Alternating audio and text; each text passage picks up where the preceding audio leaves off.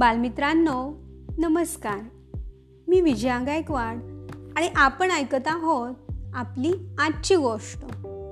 गोष्टीचं नाव आहे चोराच्या मनात चांदणे. आणि ही गोष्ट आहे छोट्या गोष्टी मोठे बोध या पुस्तकातील. चला तर मग ऐकूया गोष्ट. चिमनलाल नावाचे एक शेटजी हातात एक पैशाची थैली घेऊन निघाले होते. त्यांना एका गावातून दुसऱ्या गावात जायचे होते.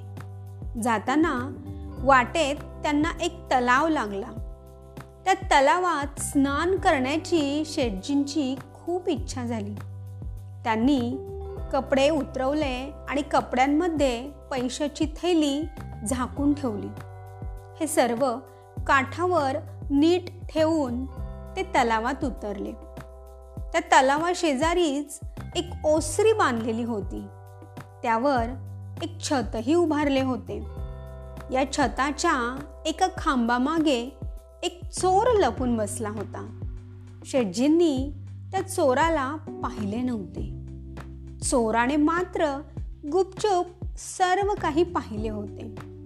शेटजी स्नान करून बाहेर आले. प्रार्थना करण्यात गढून गेले.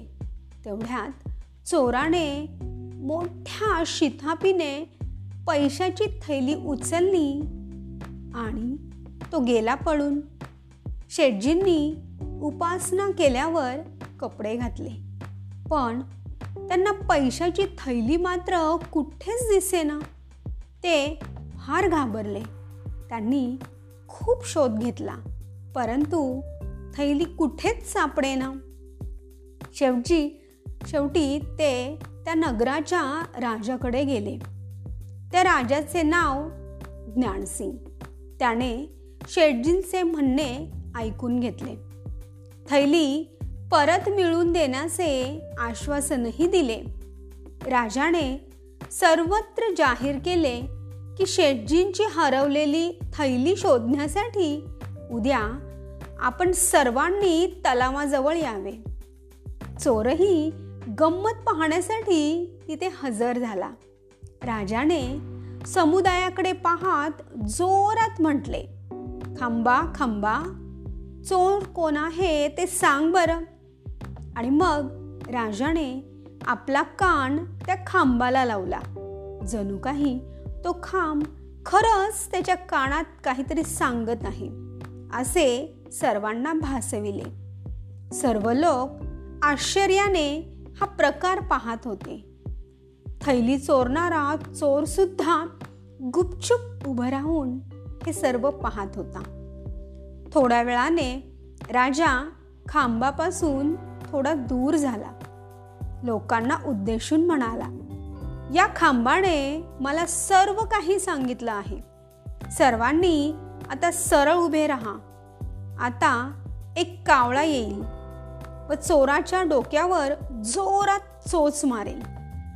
हे ऐकताच चोर खूप घाबरला. त्याने भीतीने पटकन आपले दोनही हात डोक्यावर ठेवले. चोराच्या मनात चांदणे म्हणतात ना ते हेच. चोर कोण आहे हे राजाच्या चटकन लक्षात आले. त्याने शिपायांना इशारा करताच शिपायांनी चोराला पकडले. त्याच्याकडून ती थैली घेऊन शेटजींना परत दिली. शेटजींनी राजाचे मनापासून आभार मानले. तर बालमित्रांनो इथे आपली ही आजची गोष्ट संपते. या गोष्टीतनं आपल्याला काय समजलं? राजाने मोठ्या चतुराईने त्या चोराची चोरी पकडली. हो ना? धन्यवाद.